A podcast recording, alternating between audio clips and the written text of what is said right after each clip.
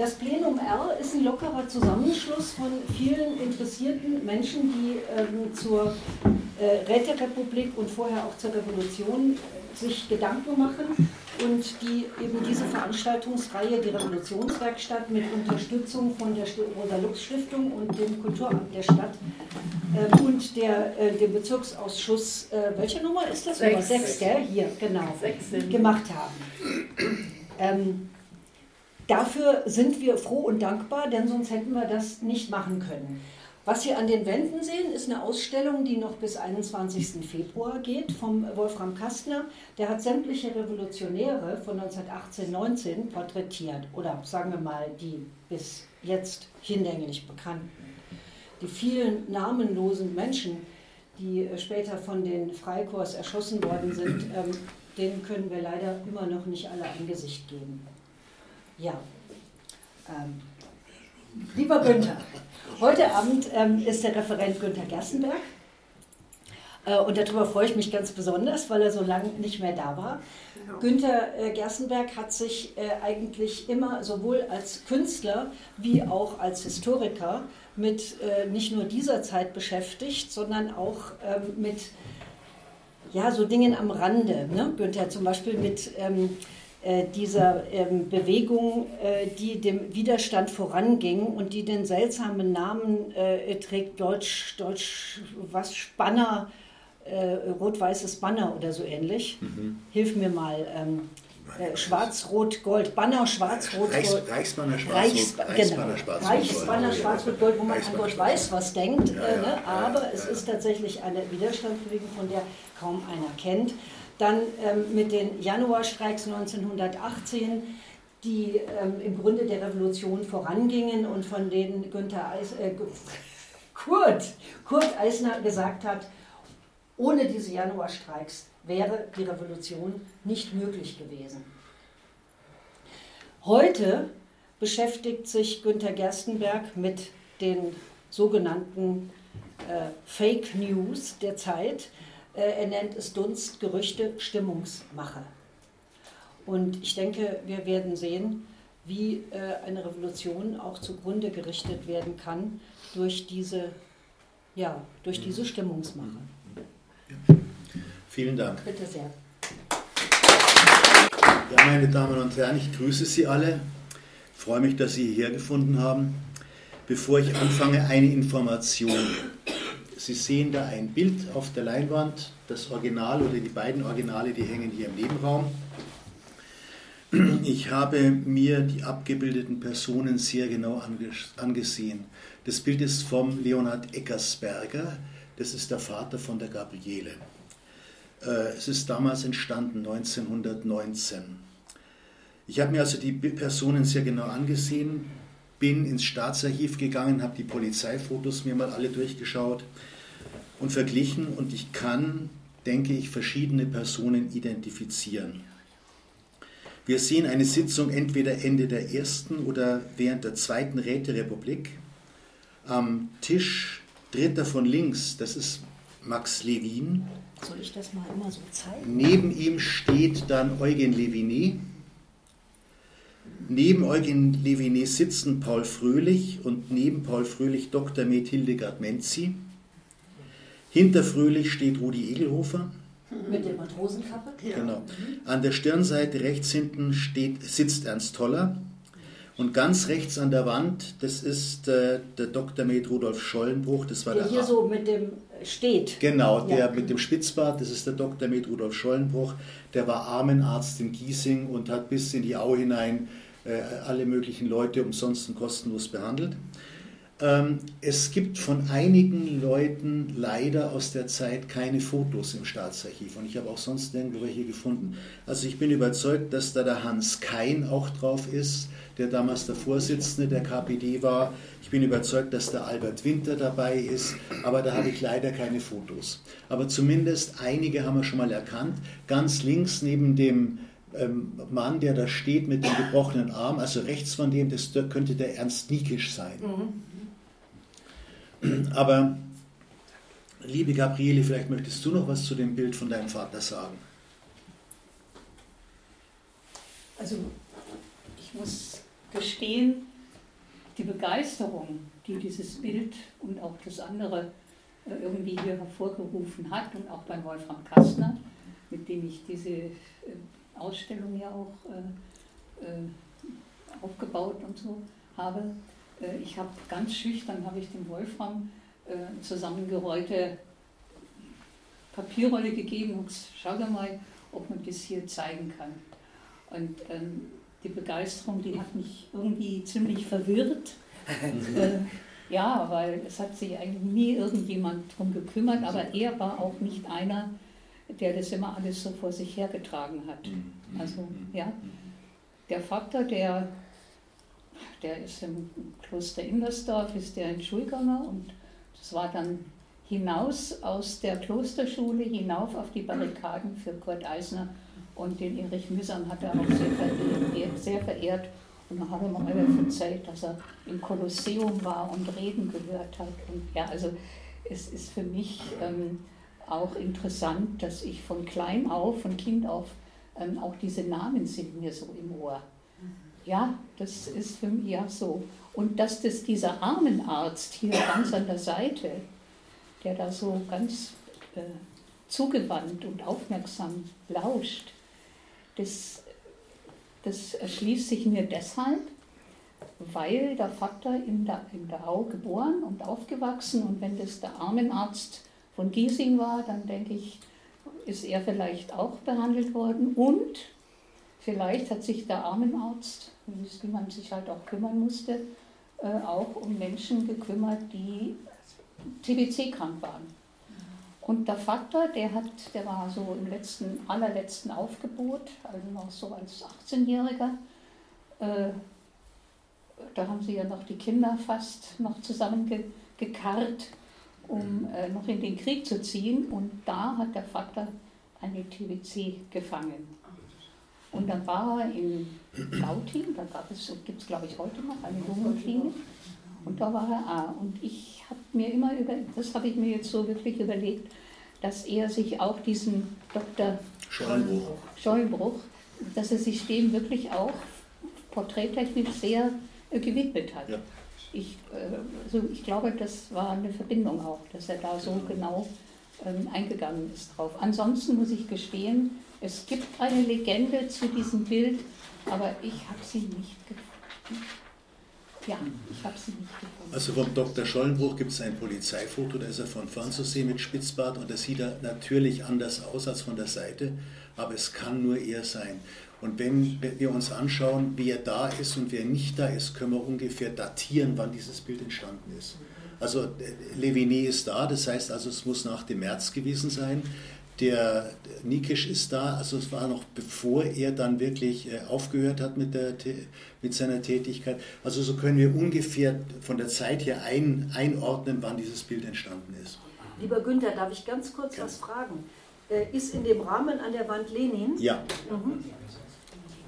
Das ist vielleicht auch eine künstlerische Freiheit. Ja. Äh, dass er den Lenin da an die Wand gehängt hat. Aber dann ist es auch klar, welche Rat, welcher Rat es ist. Ne? Ja, der zweite. Das ist der, der kommunistische. Ja. Ja, das, äh, das, könnte auch der erste sein oder genau an der Grenze, also während des äh, beim Sonntagsputsches. Das also das genau ist Künstler, ich glaube, der Lenin an der Wand ist vielleicht künstlerische Freiheit. Äh, ich denke, da würde es dem Vater dann heute so gehen wie bei einer Nasse. Ja? Genau. Der ist doch doch gar nicht Kind. Kommen dann die Schlaumeier. Ja? Gut. Aber ja. So. Also, ähm, dann fange ich jetzt einmal an. noch eine kleine ja, Bemerkung.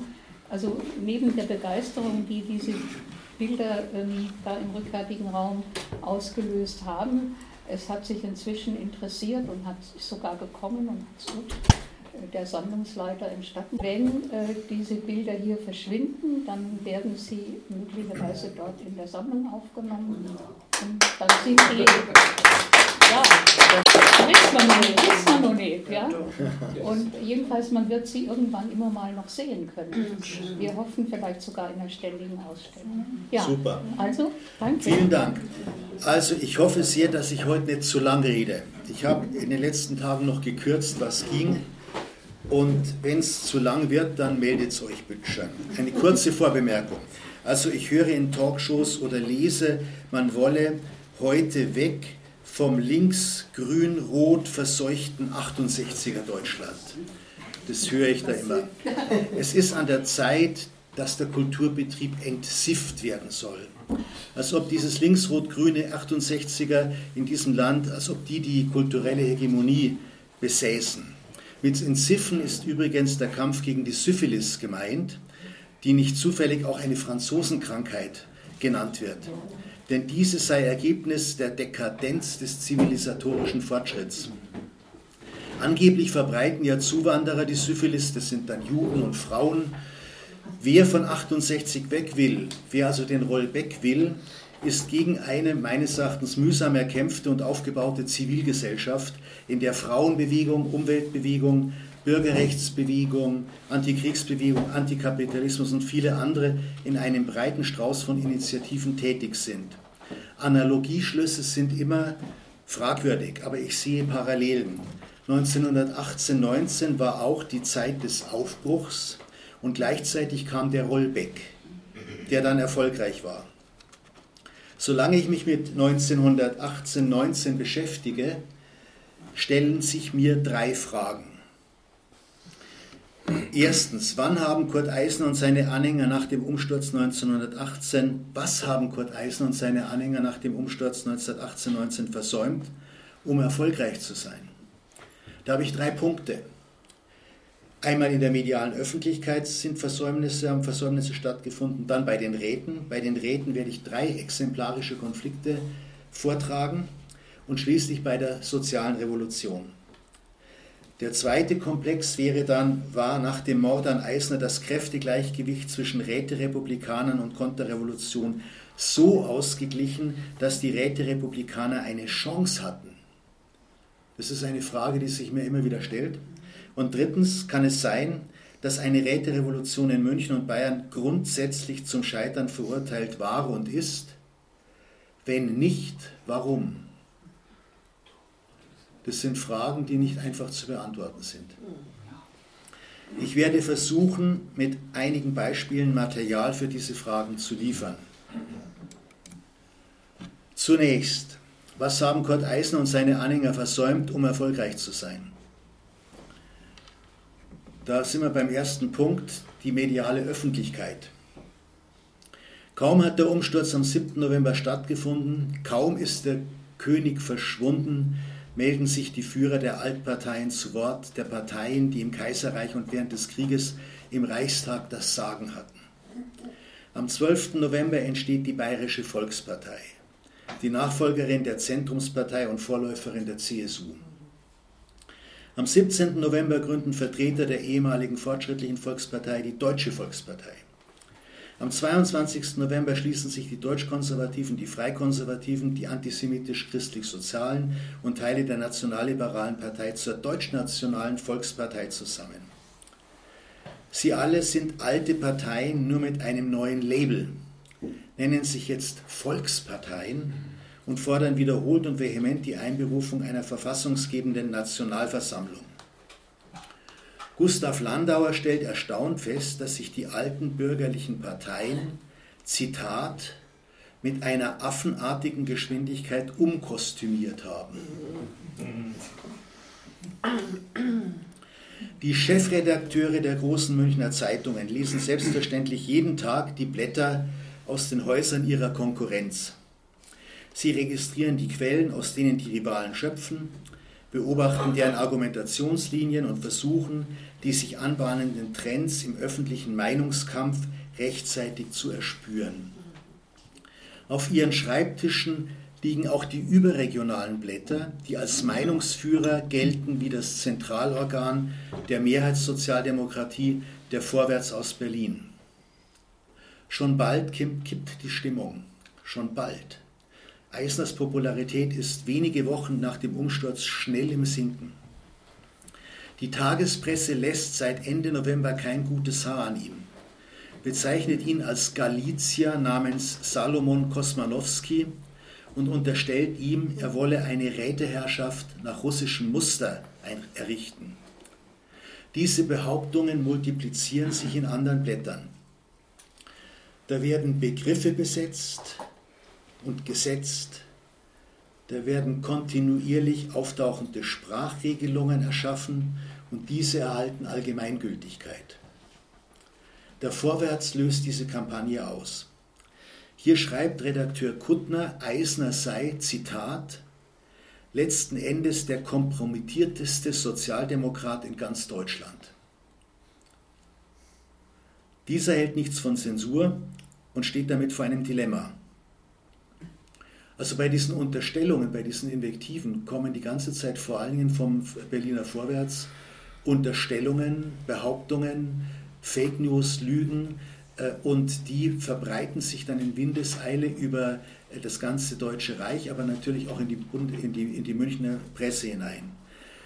Der Eisner überlegt schon, kann man das unterbinden, wollen wir das unterbinden, aber er ist eigentlich gegen Zensur. Wie schon Jean-Baptiste Henri Lacordaire 1850 sagt, zwischen dem Starken und dem Schwachen, zwischen dem Reichen und dem Armen, zwischen dem Herrn und dem Diener ist es die Freiheit, die unterdrückt, und ist es das Gesetz, das befreit. Damit ist gemeint, Freiheit im Kapitalismus schafft Unfreiheit. Also die Frage, sollen wir diese Freiheit abschaffen? Der Chefredakteur Stampfer schreibt im Vorwärts im letzten Satz des dritten Absatzes hier über Kurt Eisner am 2. Dezember 1918.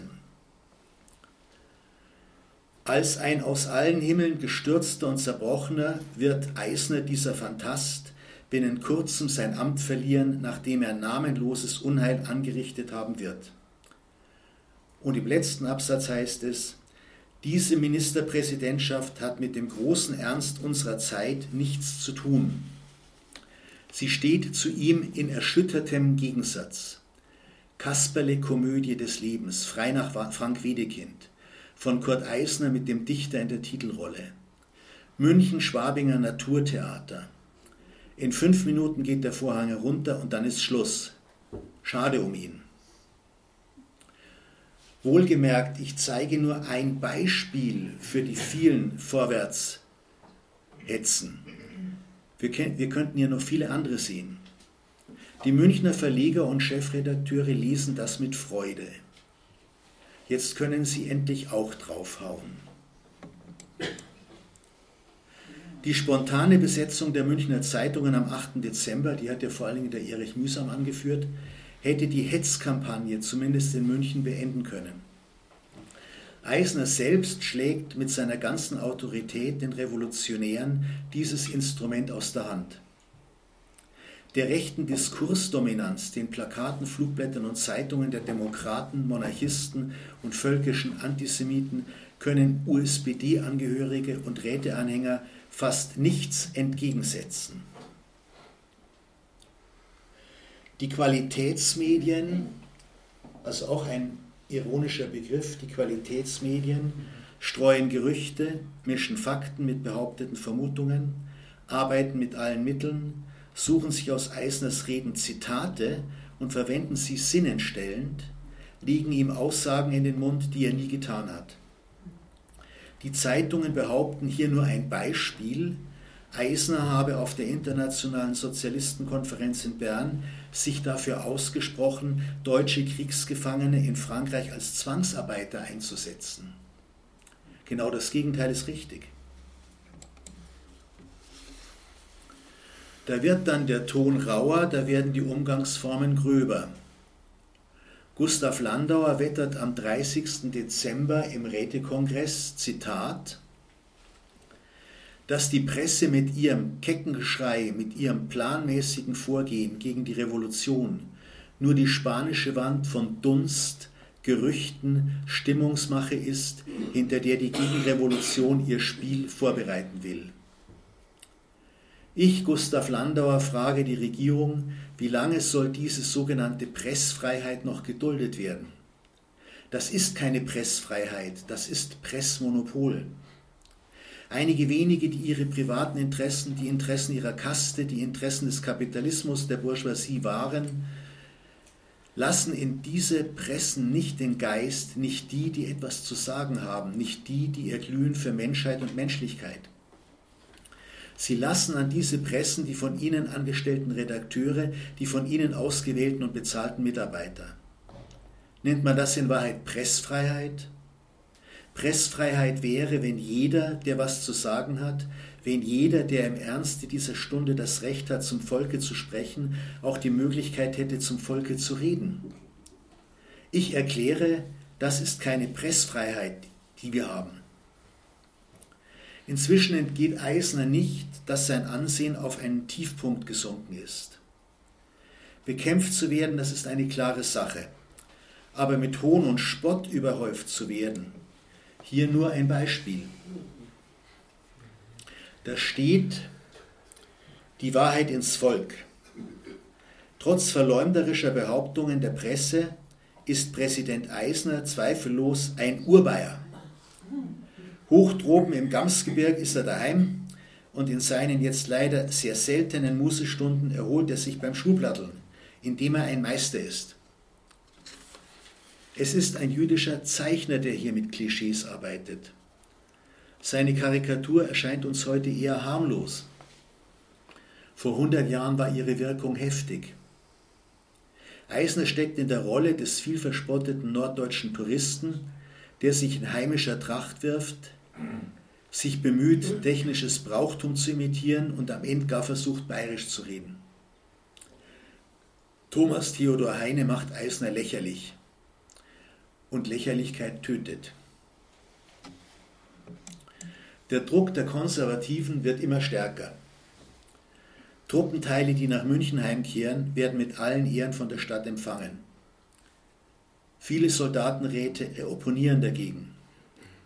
In patriotischen Reden heißt es, sie seien im Felde unbesiegt. Stolz lassen Offiziere ihre Mannschaften paradieren. Will einer der Soldatenräte eine Rede halten, lautet der Befehl an die Truppe, wegtreten. Das Bürgertum steht am Straßenrand, jubelt und verdrängt das Scheitern seiner Großmachtsträume. Dieses Plakat ist vom Dezember 1918. Wir sind also immer noch mitten in der Regierungszeit Kurt Eisners, noch lange nicht in der Zeit der Räterepubliken. Immer häufiger werden Angriffe auf Linke mit dem Verdikt gegen den Bolschewismus verknüpft. Verbrechen über Verbrechen, unfassbare Gräuel, die die russischen Bolschewiki seit der Oktoberrevolution anhäufen. An diesem Popanz arbeiten viele Exilrussen, die ihre Privilegien oder ihr Eigentum verloren haben. An diesem Popanz arbeitet der Berliner Vorwärts mit Anzeigen, die ganze Seiten füllen und die am 1. Dezember in Berlin mit großindustriellen Geldern des gegründeten der gegründeten antibolschewistischen Liga bezahlt werden. Riesige Plakate warnen vor Anarchie, Terror, Bolschewismus. Hinter ihnen steht das große Geld. Räterepublikaner zahlen ihre Flugblätter aus eigener Tasche.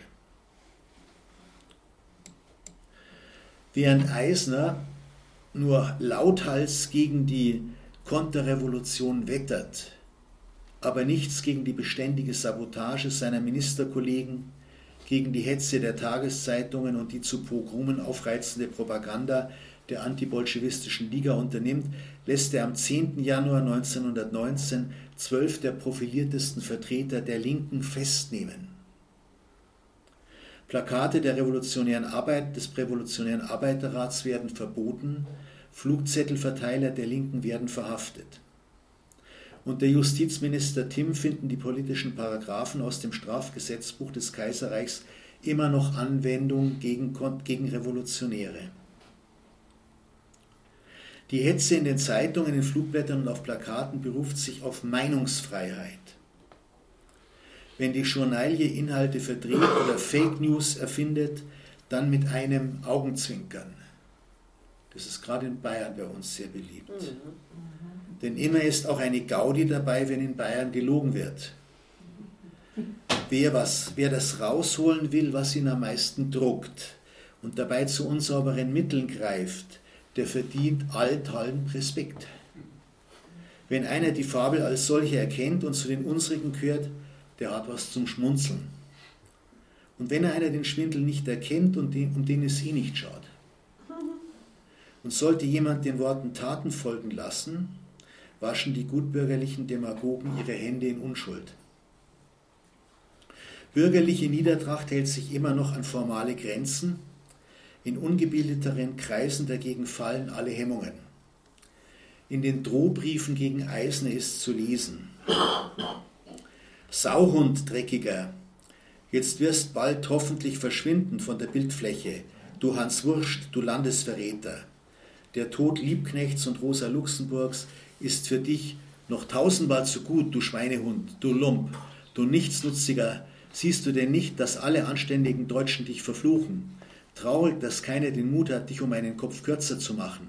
Du Lügner, du Heuchler, du Narr, Hund niederträchtiger, bezahlter, du polnischer Jude, du hergelaufener galizischer Beschnittener, du, du dreckiger Judenlümmel.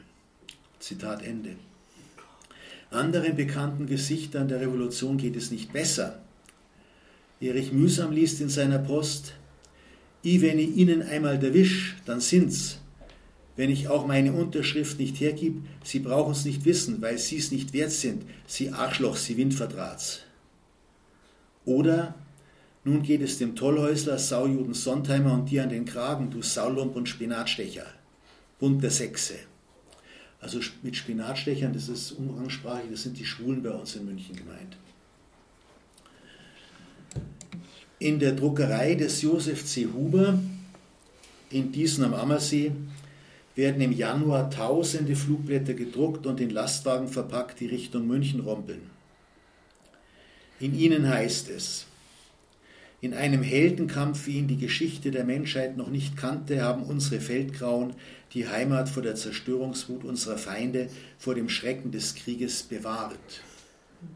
Aber im Inneren des Landes erhält jetzt das deutsche Volk einen viel gefährlicheren Feind, der das Fundament des Deutschen Reichs, die deutsche Volkswirtschaft, zertrümmert. Das ist der Bolschewismus. Erst hat er Russland ins Elend gestürzt, nun bringen ihn unsere blinden Fanatiker, törichte Schwärmer, bringen es in unser Land. Die Freiheit im Munde, den Terror im Herzen, Granaten in der Hand sucht eine kleine Minderheit, ihre Schreckensherrschaft über Deutschland zu, verhängen. Auf zum Kampf für unsere Zukunft. Wir sind jetzt noch im Januar 1919.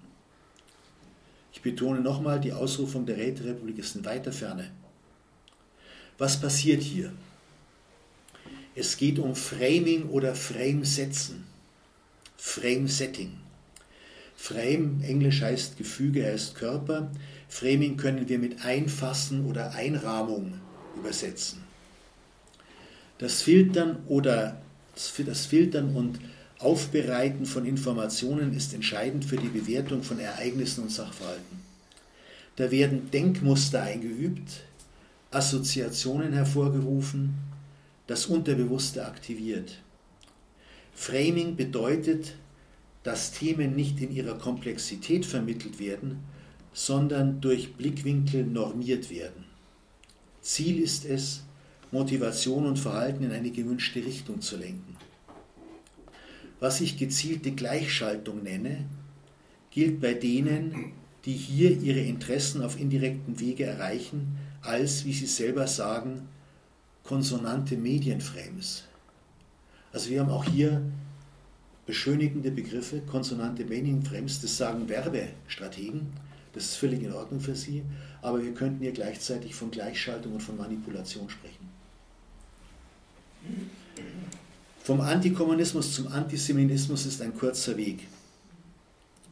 Während sich der Antisemitismus in Zeitungen, Plakaten und Flugblättern der bürgerlichen Parteien eher indirekt ausdrückt, erscheint er im Februar ganz unverhohlen auf Flugblättern die kein Impressum aufwenden, aufweisen. Ganz unten ist zu stehen, ganz unten ist zu lesen. Könnt ihr euch vorstellen, das ist auch interessant, diese, diese Art der Formulierung. Könnt ihr euch vorstellen, dass diese Fremdlinge wirklich Deutsche wären, wie ihr bis auf den Kern mit allem Fühlen und allen Fasern Deutsche seid? Könnt ihr euch diese über Berlin importierten Ausländer wirklich vorstellen als das, was ihr seid, was eure Eltern waren, was ihr eure Kinder wissen wollt, als echte treue Bayern? Die Herren Eisner, Mühsam, Sontheimer, Landauer als Bayern?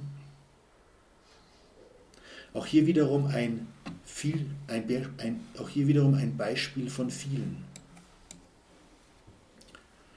Katholizismus und Antisemitismus überschneiden sich. Also einen ganzen starken Block von Antisemiten, der auch bei der Bayerischen Volkspartei aktiv ist. Diese Plakate, die in ganz München hängen, sind etwa zwei Meter groß. Ich stelle fest, den öffentlichen Raum beherrschen alle die, die vor dem Umsturz privilegiert waren, die politisch und ökonomisch Mächtigen, die jetzt alles dran setzen, wieder in ihre alten Positionen zu gelangen. Jeder Versuch, dieses gegenrevolutionäre Trommelfeuer zu stoppen, hat die Regierung Eisner unterbunden. Sie hat noch nicht mal etwas getan, um, das alles abzuschwächen, sondern sie hat das alles zugelassen. Und da bin ich schon an einem Punkt, wo ich mich frage, musste dann nicht äh, das ganze Projekt scheitern, wenn schon in diesem Punkt ein gravierender Fehler gemacht wurde. Ich komme zum zweiten Komplex meines Referats. Ich wollte also jetzt nur Beispiele bringen für die Beeinflussbarkeit im öffentlichen Raum und wie da Begriffe besetzt werden, wie da Stimmungen erzeugt werden. Der zweite Teil würde jetzt heißen Räte in der Zeit vor Eisners Ermordung. Und da habe ich drei Punkte, die ich gerne vortragen möchte, um auch hier nachweisen zu können, welch große Fehler Eisner gemacht hat. Tut mir leid, wenn jetzt hier Eisner-Anhänger da sind, aber ich werde einfach mal das sagen, was ich glaube in den letzten 20, 30, 40 Jahren in den Archiven erforscht zu haben. Und da ist also das positive Bild, das ich am Anfang von Eisner hatte, das hat durchaus diverse Flecken bekommen. Bis zum 20. November haben die Arbeiter in ihren Betrieben Räte gewählt. Die Räte sind die einzige Institution, die der Arbeiterklasse Verfügungsgewalt verspricht. Münch der Münchner Arbeiterrat umfasst 600 Mitglieder. Die große Frage ist die, wie verhalten sich der bürgerliche Parlamentarismus und das antiparlamentarische Rätemodell zueinander? Wir sind äh, schon während der Zeit Eisners in einem, in einem beständigen Ringen um Positionen zwischen dem Räteparlament und dem äh, provisorischen Nationalrat, in dem ganz normale bürgerliche Parteien vertreten sind, in dem äh, Kurt Eisner Ministerpräsident ist. Ich zeige erst einmal das Rätemodell. Bei den Räten haben Verbände und Parteien nichts verloren. Räte werden unmittelbar aus Belegschaften, aus nicht institutionalisierten Berufsverbänden und aus nicht institutionalisierten Gesellschaftsgruppen gewählt und können jederzeit wieder abgewählt werden. Was wichtig ist hier, das ist das Rätemodell, wie es eigentlich am Anfang so beschlossen wurde im Rätekongress und es wird Ihnen auffallen, Frauenräte sind nicht dabei. Und das ist natürlich jetzt der Punkt. Wir haben Räte aus Betrieben, wir haben Räte äh, aus, aus Institutionen, auch aus Berufsverbänden, aber äh, gesellschaftliche Gruppierungen, die sich nicht in Berufsverbänden organisieren oder die sonst irgendwie jetzt in dem Sinne nicht institutionalisiert sind, wie können wir die in dem Rätemodell unterbringen? Also da wurde gearbeitet, es gab auch eine Reihe von Räten, die gemeint haben, Frauen haben in den Räten nichts zu suchen. Es war also durchaus eine heftige Auseinandersetzung, aber man kann durchaus bei der Gelegenheit sagen, dass hier noch ein äh, vierter Bereich Frauenräte selbstverständlich angebracht gewesen wäre. Das sind einmal die Räte. Und das Parlament, im bürgerlichen Parlament hier der Bayerische Landtag nach den Wahlen vom Januar 1919, im bürgerlichen Parlament sind es die Parteien, die ihre Vertreter auf eine Legislatur, Legislaturperiode delegieren. Die äh, Prozentzahlen da oben, das sind die prozentualen Stimmen bei den Wahlen im Januar 1919 in Bayern. Und Sie sehen jetzt MSPD, also das ist die Mehrheitssozialdemokratie, die USPD marginalisiert ganz unten, die DDP, das sind die Liberalen, die Bayerische Volkspartei, die Blauen, das sind die konservativ-christlichen, DNVP, DVP, das sind eigentlich die militant Rechten, das sind die Nationalisten. Und BBB ist der Bayerische Bauernbund. Also hier jetzt als Gegenteil, als Gegenmodell zum Rätemodell des Parlaments. Ich will das deshalb zeigen, weil im, im Folgenden werden jetzt, wird jetzt dieser Gegensatz mehrmals thematisiert. Die alten wirtschaftlichen und politischen Eliten befürchten, dass die Räte die politische Macht erobern. Sie würden die Räte je eher, desto lieber abschaffen. Da dies zurzeit aber unmöglich ist, werden sie die Konflikte innerhalb der Rätegremien und zwischen diesen und der provisorischen Regierung interessieren. Der erste Konflikt unter vielen ist also die Vorsitzenden der Einzelgewerkschaften in München haben eine Kommission gebildet, um mit Eisner darüber zu verhandeln, dass und wie viele Gewerkschaftsfunktionäre in den, Rät, in den Räten vertreten sein sollen. Die drei Gewerkschafter, die delegiert worden sind von den Münchner Gewerkschaften, treffen sich mit Eisner und seinem Sekretär Fechenbach am 14. November nachts um 10.10 Uhr. Der Eisner ist schon ziemlich fertig und der Fechenbach ist auch schon ziemlich müde. Der Eisner versucht jetzt den drei Gewerkschaftern zu erklären, warum Partei- und Gewerkschaftsfunktionäre in den Rätegremien nichts zu suchen haben.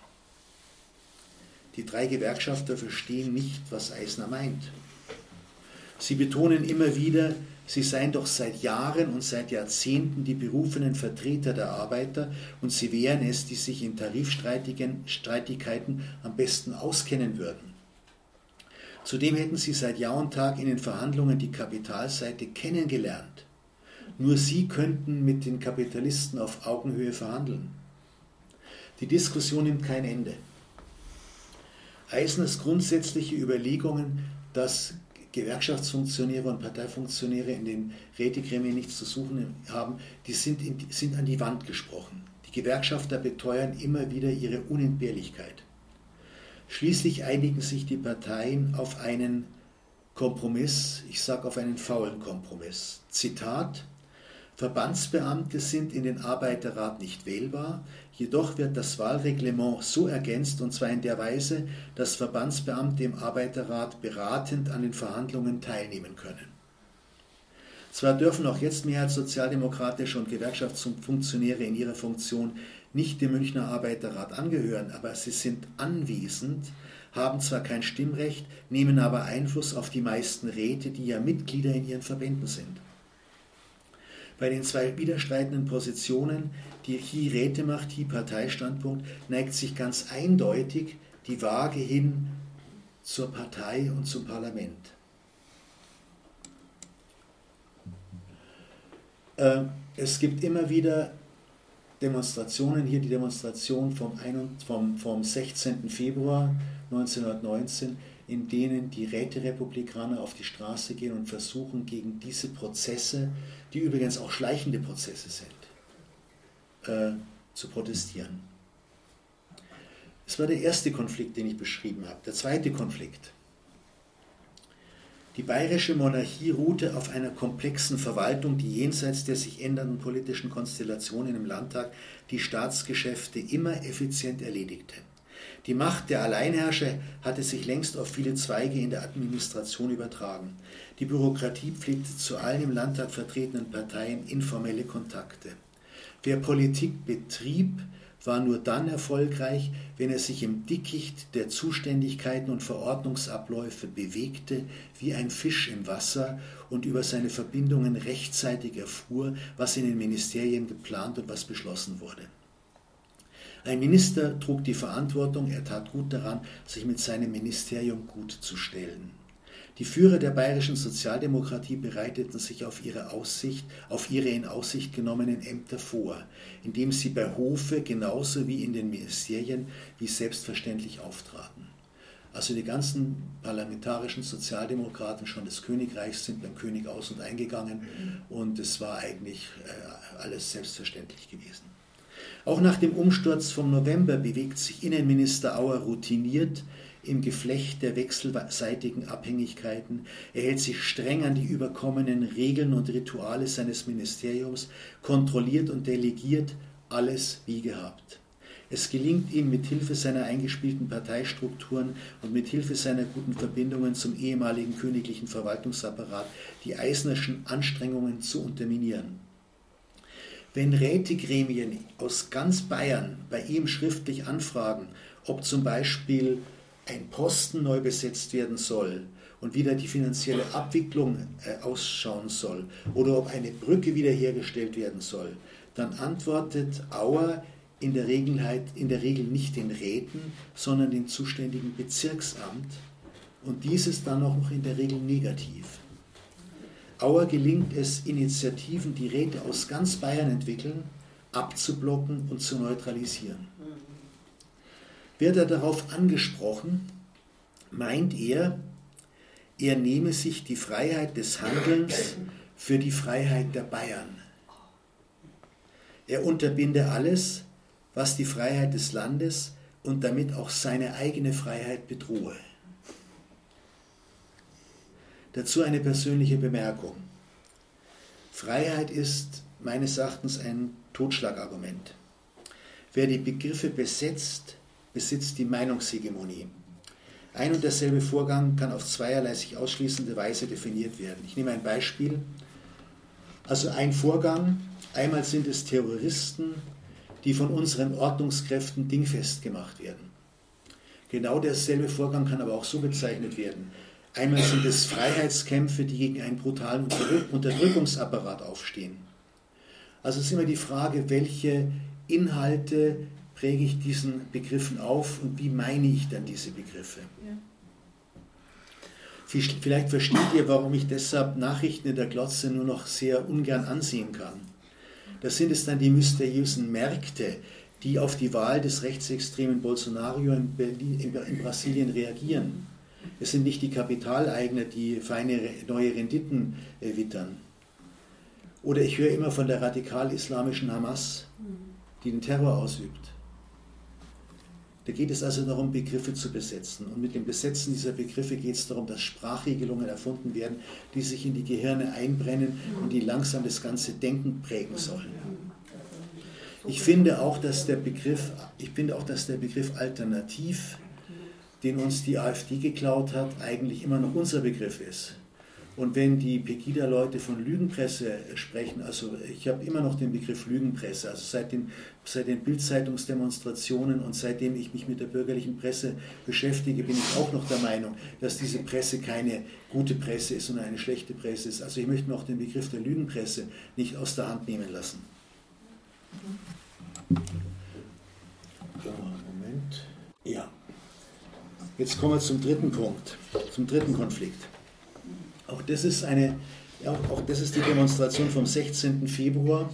Und das sehen wir bei der Demonstration den Kurt Eisner, der jetzt wahrscheinlich ahnt, welche Fehler er gemacht hat.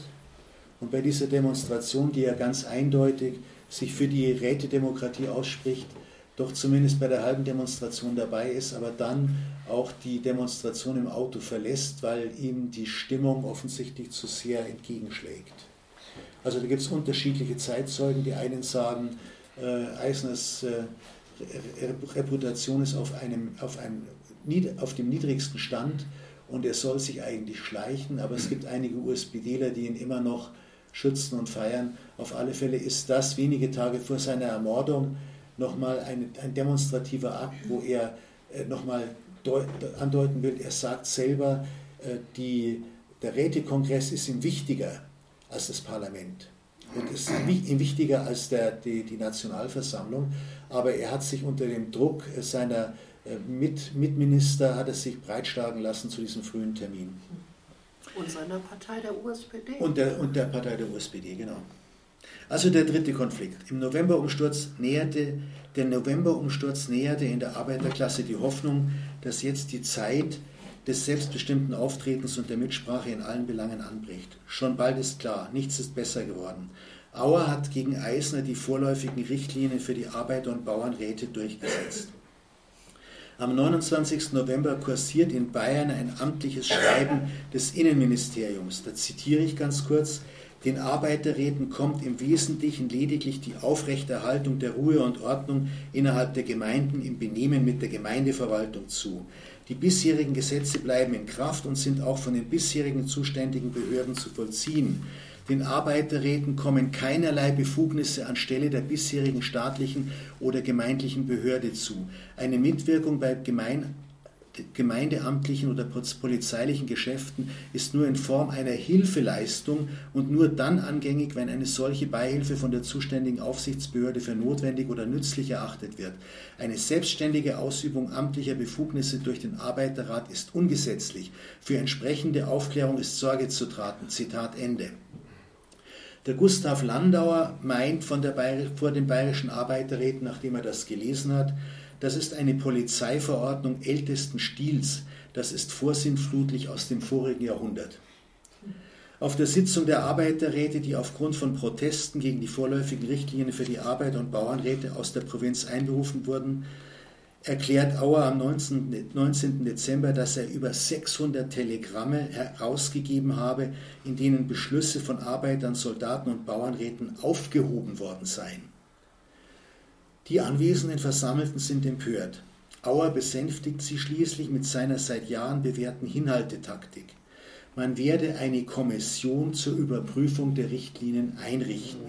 Ich habe das Gefühl, ich Seehofer. Ja, ja, sehr aktuell, gell?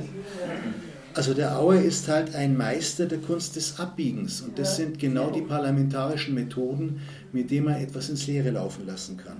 Auer ist Politiker und die anderen sind Amateure. Ja, genau. Genau. Die Räte hatten es schon immer schwer, sich gegen den Gemeindeausschuss und den Bürgermeister, also gegen die bisherigen Ortsgewaltigen, durchzusetzen. Schließlich kommen in den bayernweiten Rätegremien Vertreter der lokalen, traditionell orientierten Ober- und Mittelschicht die Oberhand, die im Verein mit dem lokalen Behördenapparat die Räte endgültig abwickeln.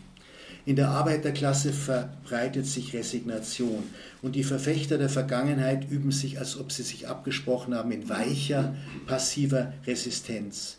Ihr nur wenig sichtbarer hinhaltender Widerstand wird, so ihre Überzeugung, die Vertreter der neuen Zeit mürbe machen. Ihre Obstruktion wird beweisen, dass die neuen Verhältnisse nicht lebensfähig sind. Auf allen Elementen des Staates dominieren mit Tausenden von Fäden verbunden die, die vor allem eines hintertreiben, eine Veränderung in den Eigentums- und Machtverhältnissen. Unter dem Druck der Minister Auer, Tim und Frauendorfer, die mit Rücktritt drohten, hat sich Eisner breitschlagen lassen und einen frühen Termin für Wahlen zum Landtag ab 12. Januar zugestimmt. Er meint zwar, dass der Landtag und eine Nationalversammlung entbehrlicher seien als der Rätekongress, aber er konzentriert sich halt ganz auf die Außenpolitik. Für Inneres ist Auer zuständig. Den wenigen Linken ist damit klar, dass die Revolution gescheitert ist. Alle ehemals herrschenden Interessengruppen haben genug Ressourcen, um in die Propagandaschlacht zu ziehen. Die Linken haben weder Geld noch Medien. Ihnen ist auch klar, dass mit den Wahlen der Weg in eine bürgerliche Republik eingeschlagen wird. In dieser Republik, sagen Sie, scheint es nur so, als ob die Parteien in Wahlen mit Zustimmung des Volkes miteinander um die Macht konkurrieren. Tatsächlich haben sich die wirtschaftlichen Eliten mit dieser formalen Demokratie ein Instrument geschaffen, mit dessen Hilfe sie ihre ökonomische Vorherrschaft sichern und auch ausbauen können. So werden sie alle gesellschaftlichen Konflikte einhegen, in prosperierenden Zeiten Kompromisse im Konflikt zwischen Kapital und Arbeit schmieden und in Krisenzeiten Angriffe auf die Institutionen des Staates abfedern dass sich alle Parlamentsparteien an den Interessen der Wirtschaft orientieren, ist die Demokratische Republik die denkbar beste Form, die Herrschaft der ökonomischen Eliten auch in Zukunft zu sichern. Und im Hintergrund wartet mit ungebrochenem Ehrgeiz unverdrossen das Militär, vor allem seine Offiziere. Auch wenn es zurzeit untätig scheint, es steht Gewehr bei Fuß. Und jetzt komme ich zum dritten Abschnitt, politische Revolution, soziale Revolution. Wie wenig hat sich doch verändert. Die Revolution hat zwar die versehentlich abgebrochene Staatsspitze ausgetauscht, die königlichen Beamten arbeiten aber weiter. Hier könnte sich ein weites Feld für die Räte eröffnen. Erich Mühsam und Freundinnen und Freunde bestehen darauf, dass eine neue Regierungsform sich nur dann behaupten kann, wenn das gestürzte System entwurzelt und sein Apparat vernichtet wird. Grundeigentum in privater und kirchlicher Hand erstreckt sich über das weite Land. Räte, die, in lokalen Räte, die lokale Verhältnisse kennen, könnten Parzellen an Landarbeiter und kleine Bauern verteilen. Räte, die ihre Arbeitsplätze am besten kennen, könnten entscheiden, was an Produktionsmitteln zu vergesellschaften ist. Sie könnten große Unternehmen in die Verfügungsgewalt der Belegschaft geben und vieles mehr. Nichts dergleichen geschieht. Eine politische Revolution scheitert in der Regel dann, wenn sie nicht mit einer sozialen Revolution verbunden ist. Soziale Revolution heißt ultimative Enteignung der wirtschaftlichen Eliten, Vergesellschaftung aller Produktionsmittel und sofortiges Verbessern der alltäglichen Lebensumstände der Arbeiterklasse. Das Schlimme ist, auch in den bürgerlichen Kreisen befinden sich viele, die radikale Reformen als notwendig ansehen und sie befürworten. Da die neuen Herren ihre Macht nicht nutzen, ziehen sie sich die Verachtung vieler Bürger zu.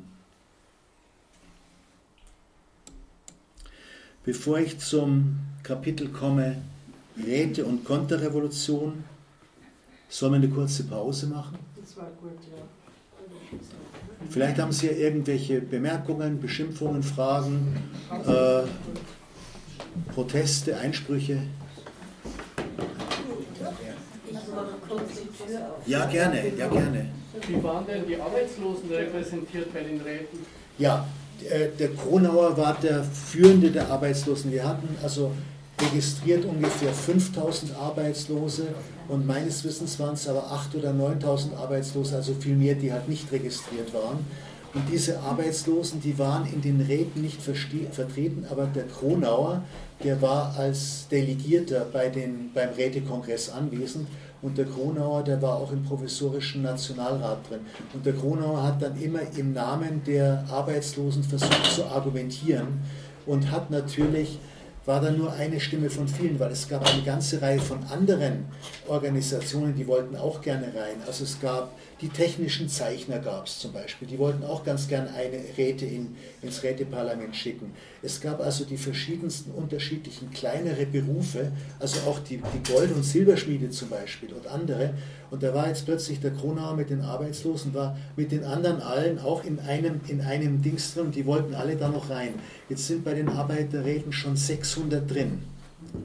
Von den 600 sind 550 Sozialdemokraten und unabhängige Sozialdemokraten und Bauernbündler. Und genau 50, das sind Kommunisten, Anarchisten und Linkssozialisten.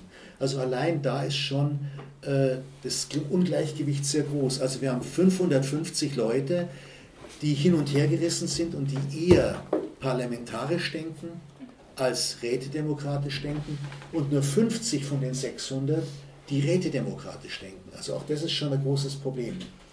Und jetzt kommt der Kronauer dazu, der eindeutig Räterepublikaner ist und der jetzt die Arbeitslosen organisiert in Versammlungen und der sagt, wir kommen hier in das Rätegremium nur rein, wenn wir Großveranstaltungen machen im Löwenbräu-Keller und im Hacker-Keller und beim Mathesa und dort Resolutionen äh, abschließen und dann wollen wir schon mal schauen, ob wir nicht genügend Delegierte reinkriegen.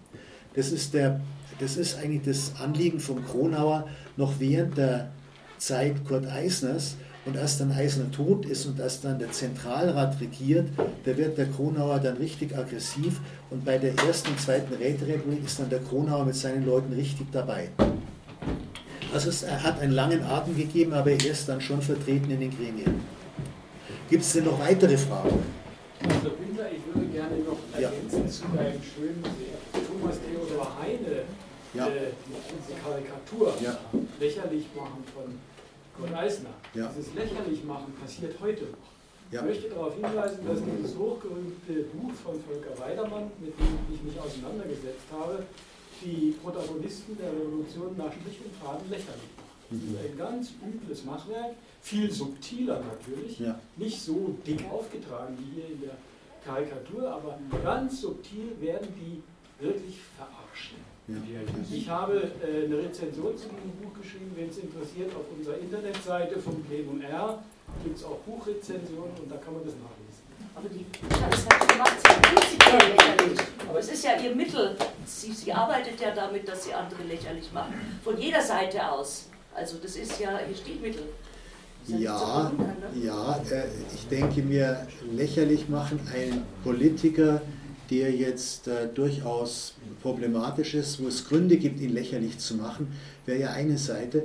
Aber der Thomas Theodor Heine ist Jude und der macht jetzt den Kurt Eisner als Jude lächerlich mit Klischees, mit Klischees, die ich problematisch finde. Genau. Also ich finde, ich kann mich nicht lächerlich machen über Behinderte, ich kann mich nicht lächerlich machen über äh, über Randgruppen zum Beispiel, weil Randgruppen, da ist es sehr einfach, sich lächerlich zu machen. Also man sollte sich ja eigentlich lächerlich machen über Leute, die an der Spitze sitzen, die oben sind, die wirklich Macht haben und die diese Macht vielleicht missbrauchen. Das ist so ein bisschen meine Meinung. Das war der Ministerpräsident, der ist ein legitimes Ziel für die Art Ja, natürlich, natürlich, ist ganz klar. Es gibt auch den lustigen Witz, dass der, der Gerhard Auer zum Kurt Eisner sagt, also Herr Eisner, über Sie werden ja viele Witze gemacht. Äh, das sagt der Eisner, ja, ja, da gibt es eine ganze Witze über mich, das sind einige auch sehr gut, ich sammle die Witze auch alle. Aber Herr Auer, über Sie werden ja auch Witze gemacht. Darauf sagt der Auer, ja, ja, über mich werden auch Witze gemacht. Und ich sammle alle die, die Witze über mich machen. Aber äh, es ist ganz klar, dass Eisner als Ministerpräsident, dass der natürlich äh, für spitze Federn ein, ein Objekt ist, das ist keine Frage. Nur inwieweit äh, dürfen da bei diesen spitzen Federn antisemitische Klischees mitverwendet werden? Da stelle ich mal ein Fragezeichen dazu. Also, Sie haben vollkommen recht, natürlich muss es legitim sein. Also äh, Eisner hat ja zugelassen, dass er als Salomon Kosmanowski bezeichnet wird und als Galizier und äh, unbeschnittener Jude, der also irgendwie äh, von da drüben kommt und, in, und, damit auch ungewaschen ist und im Grunde genommen ungebildet ist etc. Und da hätte er sich eigentlich meines Erachtens massiv wehren müssen und hat da sich aber auch nicht gewehrt. Hat nur einmal ein Flugblatt rausgebracht, auf dem stand, er, hat, er, lehnt es, er lehnt es ab, sich mit solchem Mist überhaupt beschäftigen zu wollen. Aber er hat eigentlich nicht richtig eingegriffen. Und ich behaupte, das war einer der ersten großen Fehler von Kurt Eisner. Warum meinst du denn, haben die da nicht darauf reagiert, die Revolutionäre? Das hast du ja auch kritisiert vorhin. Ne? Also wenn ich jetzt zum Beispiel mal Rosa Luxemburg schaue, die hat das ja immer, also seit sie in Deutschland Politik gemacht hat, musste die immer Verleugnungen ertragen und ähm, das ist wohl immer ziemlich an ihr abgeprallt. Manchmal hat sie mit Spott und Ironie dann eben in ihren Reden gezielt darauf reagiert und das dann praktisch umgedreht. Ähm, Oft ist sie auch einfach gar nicht drauf eingegangen, außer wenn es Antisemitismus war, genau. dass sie dann äh, schon sehr klar auch drauf eingegangen. Aber ich meine, die hatte auch einfach mal mehr Zeit. Und äh, genau, also wie würdest du das einschätzen? Also die Zeit ist natürlich auch die, äh, wir, wir, sie sind politisch aktiv. Im, im, im Wittelsbacher Palais geht es zu wie in einem Bienenschwarm. Die Revolutionäre haben alle ununterbrochen was zu tun. Es gibt, äh, es gibt Delegationen, die Forderungen stellen. Es müssen bestimmte Reglements äh, entwickelt werden. Äh, die sind im Grunde genommen dabei, auch etwas Neues aufzubauen. Und es geht nicht so ohne weiteres, da macht man auch Fehler. Also es, wird, es ist alles sehr schwierig. Und jetzt müsste man eigentlich jemand haben, der nur die Presse liest, der genau das aufschreibt und der dann ein, ein, eine Gegendarstellung rausbringt und diese Presse mit der Gegendarstellung beliefert. Wer soll das machen unter diesen Bedingungen? Das ist also der Punkt 1. Sie hatten kaum jemand, der wirklich darauf reagieren konnte. Und der Punkt 2 war natürlich dann auch noch dieser, dieser Gedanke, ja, wenn ich darauf eingehe, auf diesen Einwurf, dann werte ich ihn ja noch auf. Sollte er doch einfach, lassen wir doch einfach stehen und kümmern wir uns gar nicht drum. Vielleicht wird er sich dann von selber schon wieder. Ja. Äh, äh, äh, also ich wollte auch noch was ergänzen. Die ähm, äh, Plakate von der BVP, äh, die du gezeigt hast, ne? Äh, die hat die Frau Angermeier vom äh, Stadtmuseum auch gezeigt, aber nicht so ausführlich ähm, kommentiert. Sie hat aber gesagt, die hat sie leider nicht gezeigt, dass es in derselben Größe und derselben Aufmachung noch viel antisemitischere gibt. Die eine gehen gegen die Bolschewiki, ne, beziehungsweise gegen die, die Gefahr, die, die von den angeblichen roten Russen ausgeht, und die anderen genauso in diesen zwei Meter äh, mit antisemitischen Inhalten, die im Grunde nichts anderes sind als das, was inzwischen in dem ähm, äh, national und antisemitisch gewordenen äh, Simpel und auch der Jugend äh, passiert. Da kommt ja kein Heft raus, ohne dass so etwas äh, niedergemacht wird. Ja, ich hätte den ganzen Abend nur solche Plakate zeigen können, aber das hätte uns alle total deprimiert wahrscheinlich. Das meinte sie auch. Ja, also ich habe deshalb habe ich nur ein paar, paar, kleine Beispiele gebracht. Sollen wir weitermachen? Ja.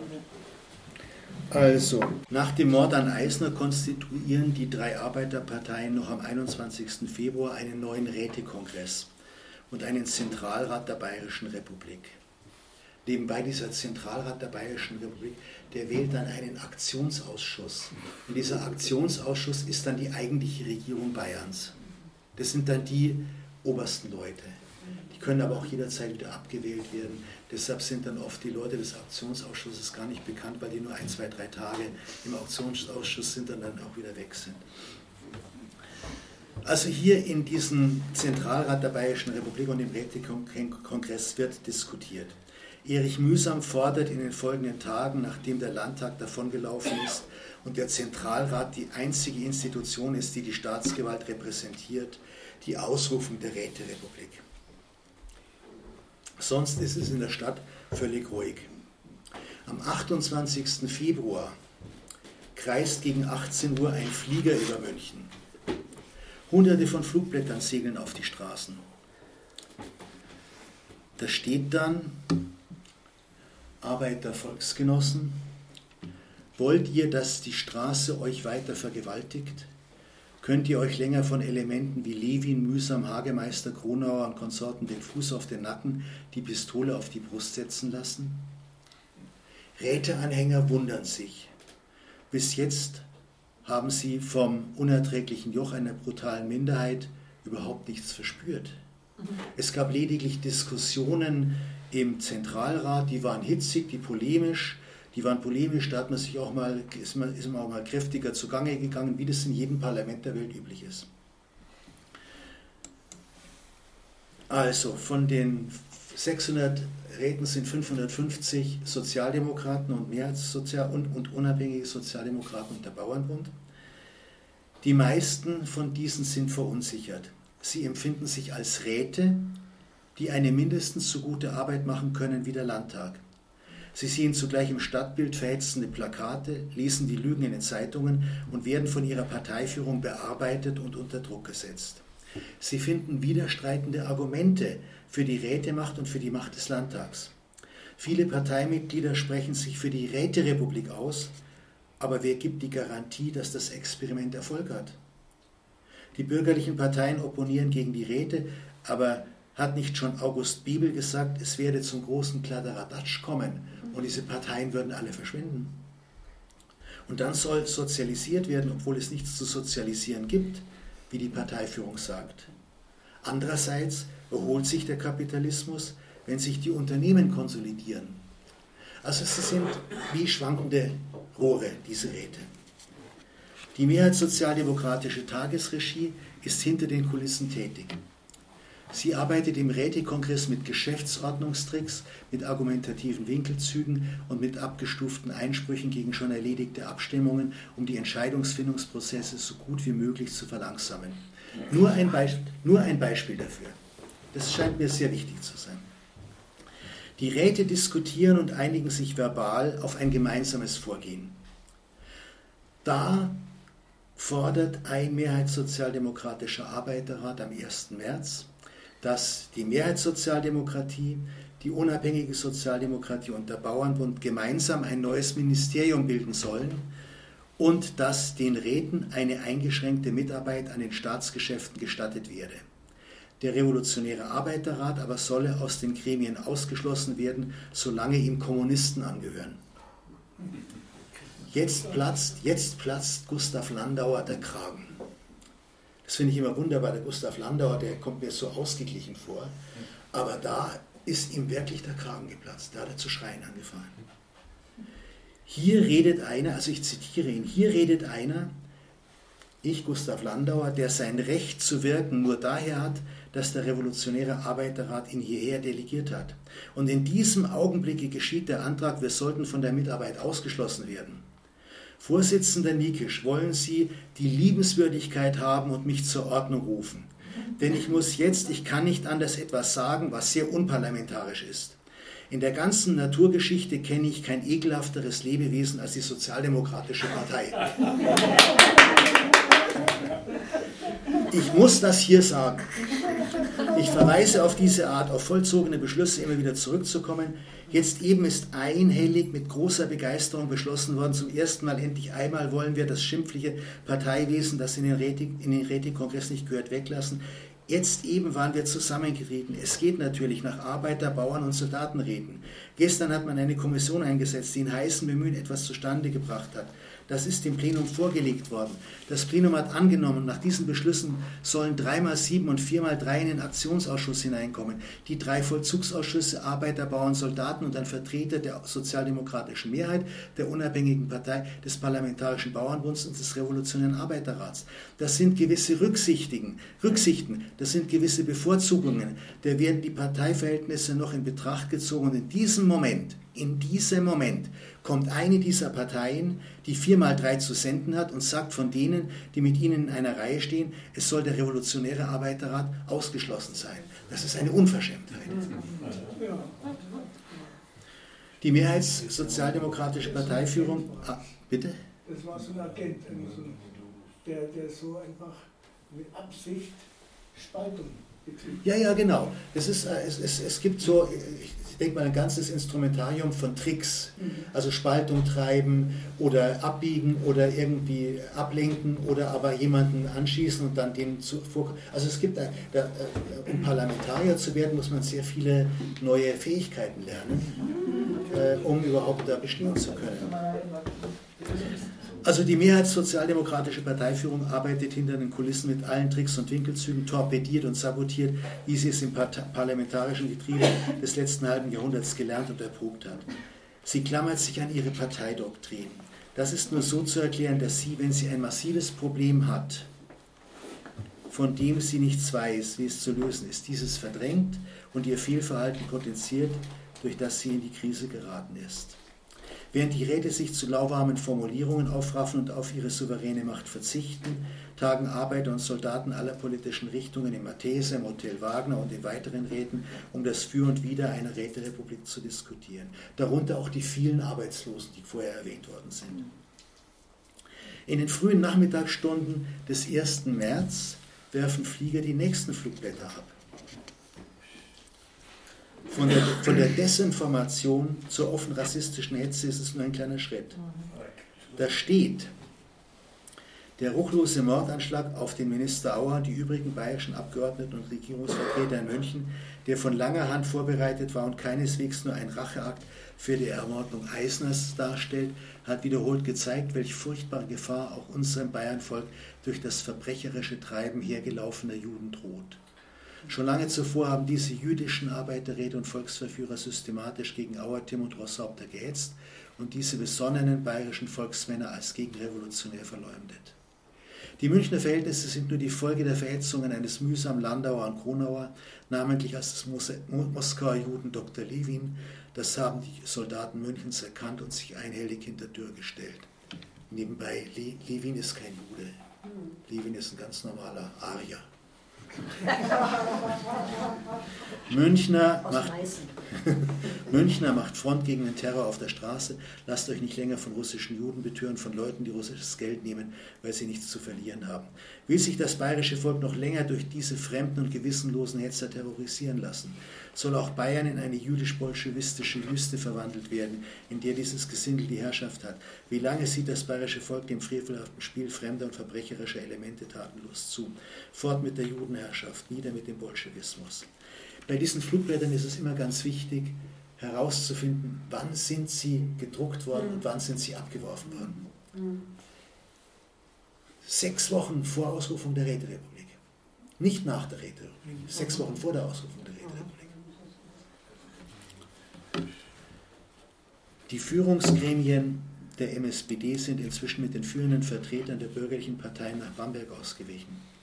Von dort entfalten sie ihre Propaganda für den Landtag und gegen die Räte und setzen Truppen in Richtung München in Bewegung.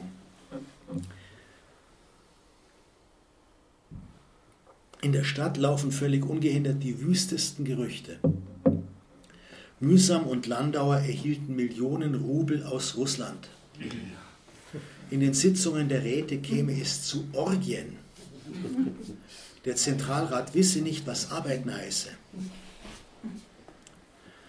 Auf den Straßen wird ohne Widerspruch gegen Preußen, landfremde Elemente, Juden, Kommunisten und das russische Chaos gehetzt. Nach der Proklamation der Räterepublik am 7. April, der, an der Mehrheitssozialdemokraten, Unabhängige und Anarchisten beteiligt sind, Kommunisten lehnen diese Ausrufung ab, wird der Ton der Konterrevolution noch drastischer. Willst du dich noch länger von verkommenen Literaten und Revolutionsbummlern terrorisieren lassen? Von einem Dr. Levin, dessen Gehirnsyphilis schon unter der Regierung Eisners zu einem Haftbefehl wegen gemeingefährlicher Geisteskrankheit führte, von einem Erich Mühsam, diesem verlumpten Kaffeehausliteraten, der in seinem ganzen Leben noch nie gearbeitet hat. Wer das raffinierte Lügengespenst der Behauptungen, der Unterstellungen und Verdrehungen in aller Deutlichkeit sieht und dabei erkennt, dass nicht die geringste Chance besteht, es zu zerreißen, der resigniert oder flüchtet sich in Ersatzhandlungen. Manche packt auch ohnmächtige Wut.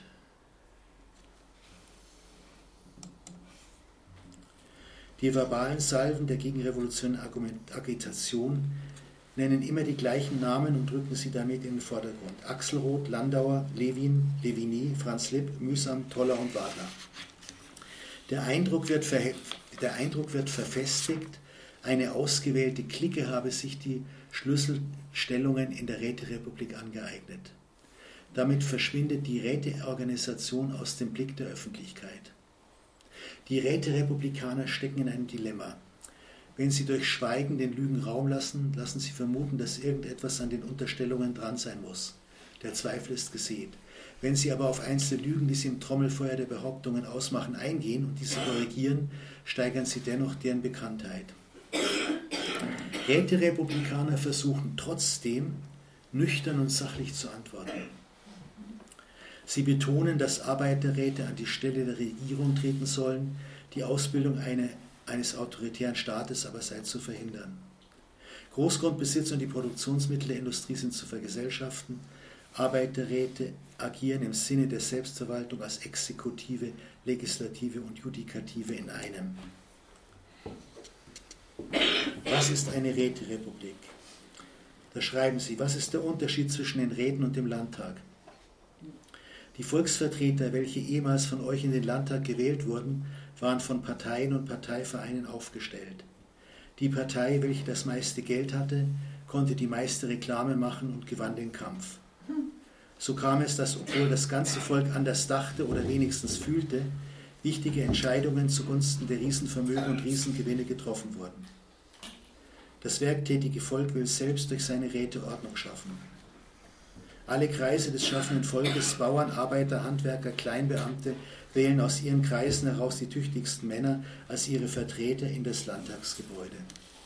Es kann nicht mehr vorkommen, dass Männer für Jahre lang hinausgewählt für das Volk Unheil stiften, denn die Wähler können jederzeit einen solchen Vertreter abberufen. Inwieweit diese Flugblätter Wirkung erzielen, ist ganz schwer einzuschätzen.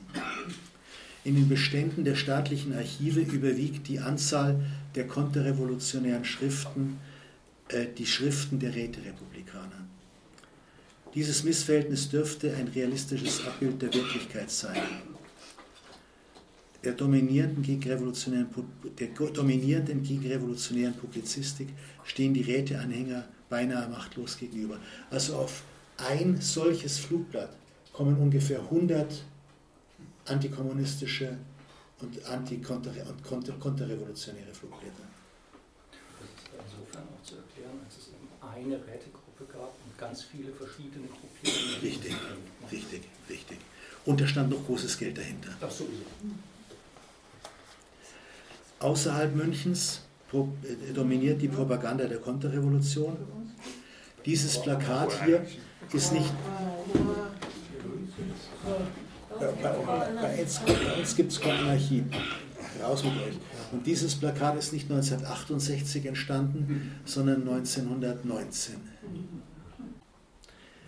Felix Fechenbach bekommt am 19. April einige Berliner Zeitungen zu lesen. Er schreibt in sein Tagebuch. Es ist grauenvoll, was da alles über München gelogen wird.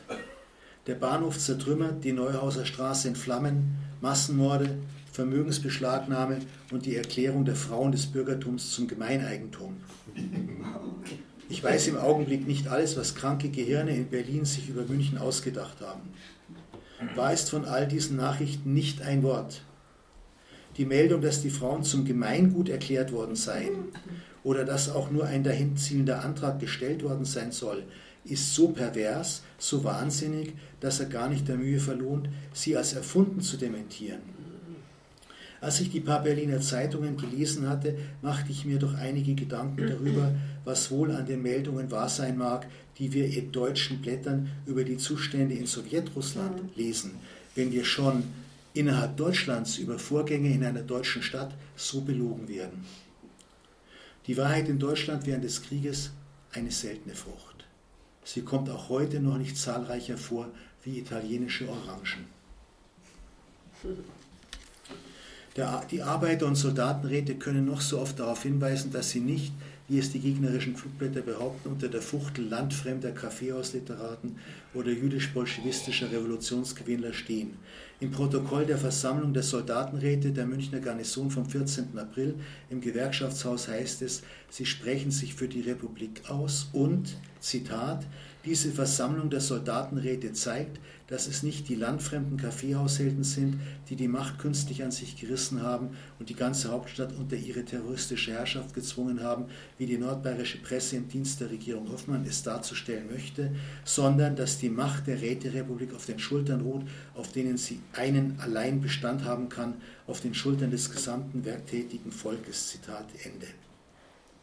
Es hilft nichts. Das eine Bild von den Räterepublikanern setzt sich durch, nämlich das Zitat, nie waren sie selbst Arbeiter gewesen, denn sie alle gehörten einem Volksstamm an, einer Rasse, der psychische Arbeit bekanntlich nicht schätzt. Physische.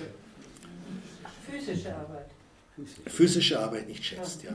Nach dem Einmarsch der weißen Truppen und dem Blutbad, das sie anrichten, jubelt die mehrheitssozialdemokratische Führung.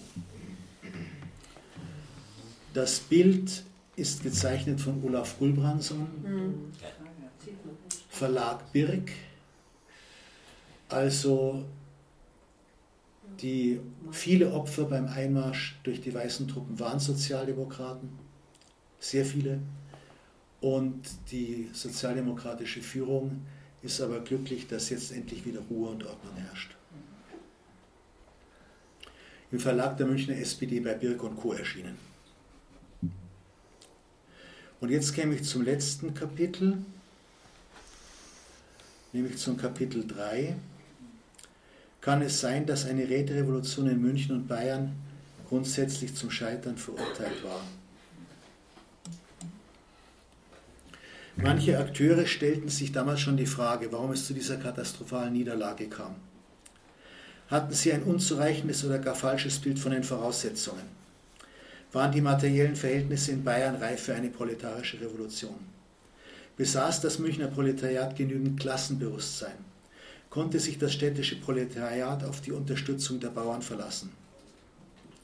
Die bäuerliche, Rebellion, die bäuerliche Rebellion beruht auf der Verteidigung der eigenen Subsistenz. Auch wenn die Hütte, die der Bauer besitzt, noch so klein ist, kämpft er um sie. Dieses Grundmotiv beherrschte den Bauernkrieg Anfang des 16. Jahrhunderts genauso wie bei den Bauern in der Französischen Revolution. Die Arbeiterinnen und Arbeiter haben eine andere Perspektive. Sie wollen die Ausweglosigkeit einer Existenz, die nichts anderes zu verkaufen hat als ihre wahre Arbeitskraft, abschütteln. Auch bei Bauern finden sich zuweilen utopische Gesellschaftsentwürfe und bei Arbeitern ein Gerangel um den Status in der Arbeitshierarchie. Aber von den Grundlinien her sind die Motive unterschiedlich.